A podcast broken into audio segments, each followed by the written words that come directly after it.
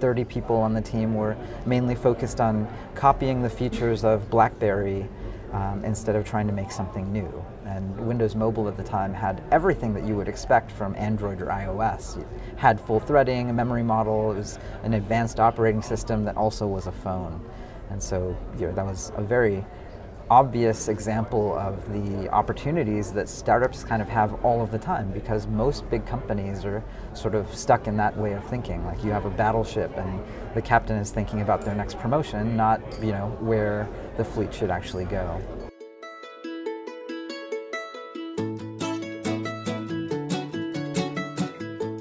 Welcome to 14 minutes of SaaS the show where you can listen to the stories and opinions of founders of the world's most remarkable SaaS scale ups.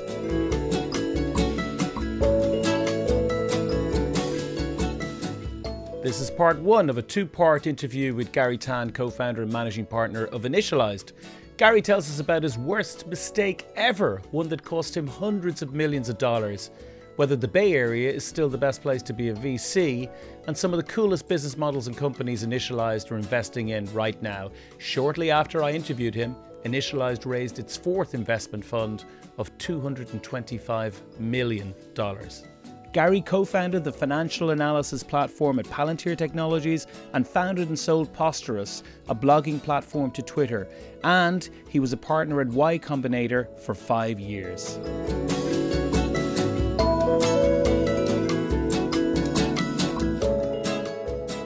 Great to meet you here at MoneyConf, Garry. So, who's Garry Tan? Please tell us your story. Oh, well, I grew up in the San Francisco Bay Area and uh, felt like you know it was really the backyard of Silicon Valley. It was that uh, we knew that Apple had started there, and you know, frankly, I was obsessed with Bill Gates as a kid, and uh, you know, learned to code, and got my first job by going to the internet section in 1996 and I was only 15 years old, so I just started cold calling because I knew how to make web pages, and so got my first job that way. Then started um, learning to code, and so I got an internship with uh, one of the first uh, e-commerce um, agencies. So they actually created the first Apple e-commerce store, and um, you know basically got my start by just making web software in uh, you know, 96, 97, 98. Um, found myself teaching um, you know, people kind of twice my age how to do web programming and um, ended up at Stanford studying computer engineering. And so after that, I ended up going up to Microsoft to work on Windows Mobile. And so they gave me, uh, you know, as a 22 year old software engineer, um, you know, program manager, uh, basically all of the scenarios that would make the iPhone great three or four years later. Uh, so it was you know photos, music, and they gave it to a you know 22 year old out, out of college, and uh, they gave me no engineers for it. so, but that you know that was something that taught me um, how really big companies sort of think very very early. It was um, you know 30 people on the team were mainly focused on copying the features of BlackBerry um, instead of trying to make something new. And Windows Mobile at the time had everything that you would expect from Android or iOS. It had full threading, a memory model, it was an advanced operating system that also was a phone. And so you know, that was a very obvious example of the opportunities that startups kind of have all of the time because most big companies are sort of stuck in that way of thinking. Like you have a battleship and the captain is thinking about their next promotion not you know where the fleet should actually go. Very good. Uh, and you mentioned you you you live and work in the bay area. Um, is that is that the best place in the world for a vc to be right now I don't know. Uh, you know, part of it is crypto is making these projects basically global on day one. So um, it kind of doesn't. It almost doesn't matter where you are in the world. And you know, you could argue that Berlin or Toronto or Buenos Aires or you know Brooklyn, any of those places might be better. Okay, cool. Um, you were employee number ten in Palantir, with the so-called PayPal mafia founding it that must have been amazing. Could you elaborate a little bit? oh yeah. Experience? Well, um, you know, I was up at Microsoft, and friends of mine from college actually started working on a project with Peter Thiel back in um, 2004, and I got a call from them, and they said, "Hey, come down, have dinner with Peter." And uh, there's almost no way he remembers this. He um, it was about the time he wrote the $500,000 check to Facebook, and uh, he had just opened a French restaurant called Frisson, um, and we sat in the middle of it. Um, you know, I think the the restaurant died, the Facebook investment went very well, and uh, here was Peter Thiel sitting across from me trying to convince me to quit my job at Microsoft. I was only a year out, um, and he said, what are you doing? You're wasting your time there. Come join us. I'm so sure this is the right thing. Uh, and he got out his checkbook and he said, How much a year do you make at Microsoft? I'll write you a check for that right now. And this will be literally a zero risk opportunity for you. And I was 22 years old, didn't know anything about startups, about funding, about how any of this stuff worked. And I said, uh, Thank you very much, Mr. Thiel, but I might get promoted in my next annual review. And I got on a plane and went Oh back to God. Redmond.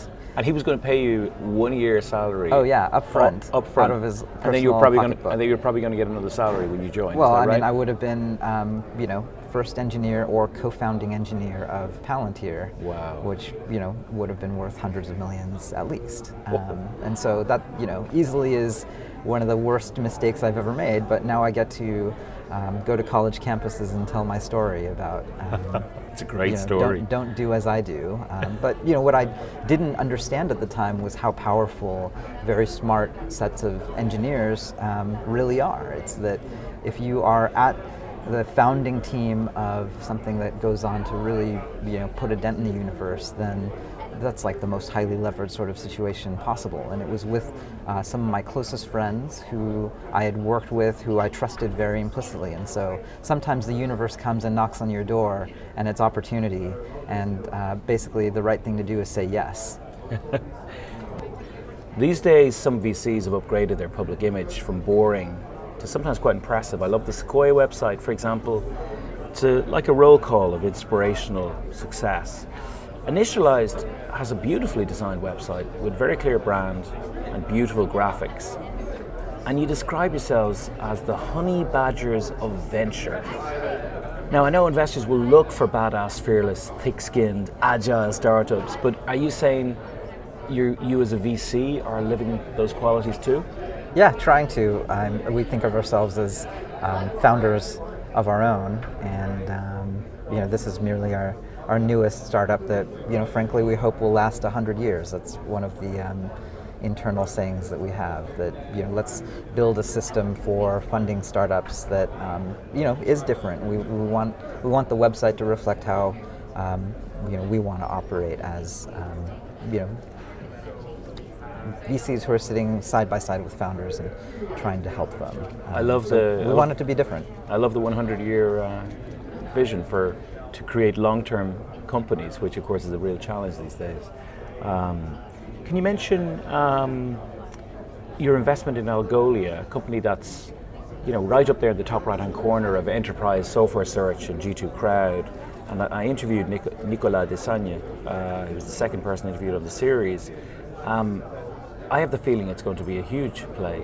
Um, what attracted you to Algolia? Yeah, definitely. Well, for us being software engineers, um, it actually helped us a lot because I um, got to use it as a part of uh, the software I built. So when I was at Y Combinator actually working with Nicolas, um, I ended up implementing it for our internal software, the uh, internal social network that I built for Y Combinator.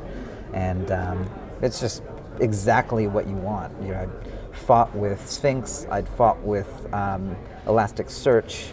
Uh, it was by far and away the easiest way to get search going. Um, it just worked out of the box, and you never have to think about it. And so, just on the, the strength of the product alone, we just knew it was going to be very, very special. And you know, since then, he's built a very world-class team to bring it to the world. And he's built that team in Paris. Uh, is there a lesson to be learned for companies in terms of being able to build engineering teams quickly in a cost-effective way? There, uh, it's so expensive to hire people in in the Bay Area. Yeah, absolutely. I think you know one of the things we're most worried about in San Francisco is actually uh, housing prices are obviously out of control, and so you know um, venture capitalists are raising larger funds. They're investing into larger rounds into companies that turn around and have to pay more to engineers who then pay their landlord, and so. Um, I think that we're reaching some sort of tipping point um, where both Silicon Valley, um, in terms of policy, needs to change the way they approach uh, housing in particular, but at the same time, um, that means it's a very good time to start a company or grow engineering teams elsewhere outside of, outside of the Silicon Valley. And uh, can you mention um, any other SaaS companies uh, on your books that you're interested in right now? Absolutely. One of the things uh, that we're most excited to see is a company like EasyPost, where they start off with something very simple, um, which is you know, the, the easiest way to get shipping labels printed. Uh, but they're working in a space that is so big. They have you know, a non-trivial percentage of parcel shipping um, in the United States going through their system, and that gives us them tracking and pricing data not on just one carrier, but every carrier that exists. And so, what that allows them to do is offer the same sort of data analytics and scale um, to SMBs and enterprises that are not Amazon, that Amazon frankly has. And that's one of the biggest sort of broader tech trends that we're seeing right now in the marketplace. That um, you know, the past four years have been this crazy time of Facebook, Amazon, Apple, Microsoft, Google uh, growing in $2 trillion worth of market value. And then precisely at the same time, um, you know, every public com- every public company that exists today, one quarter to a third of them will actually go out of business or be acquired in the next five years. Wow. And so we feel like you know the rise of big tech of uh, you know these huge tech juggernauts that have both the data and the software engineers to build far better you know decision making tools in the form of machine learning. Um, that's existential now for the rest of uh, every industry, and e-commerce is certainly one of them. And so, you know, now we're seeing the biggest opportunities are kind of like EasyPost, actually enabling um, everyone else who sort of has to go against Amazon to have uh, tech and tools and data that is as good as what Amazon has. Interesting. Any others? Yeah, I mean, beyond that, I think there's um, future of work around. Uh, you know, one of our favorite companies is Rainforest QA, and so just what they do is um, make it easy for you to crowdsource all of your black box testing um, for your software. And so a test, you, know, you might have a thousand test cases that um, a single team of one or two people might it might take days for them to do, but instead Rainforest allows you to basically do all of those test cases um, within hours or sometimes you know less than an hour. And they do that by actually leveraging the full uh, set of sort of 10 or 20,000 software, uh, you know, software testers out there who can all sort of operate in parallel. And so it's you know, very interesting and sort of remaking the way software is being made.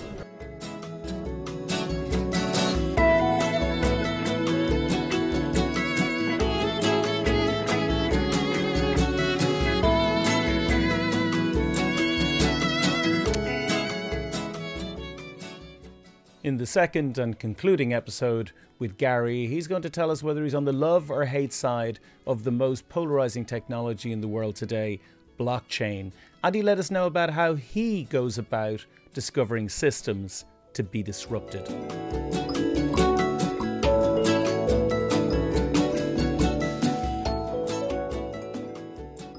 You've been listening to 14 Minutes of SaaS.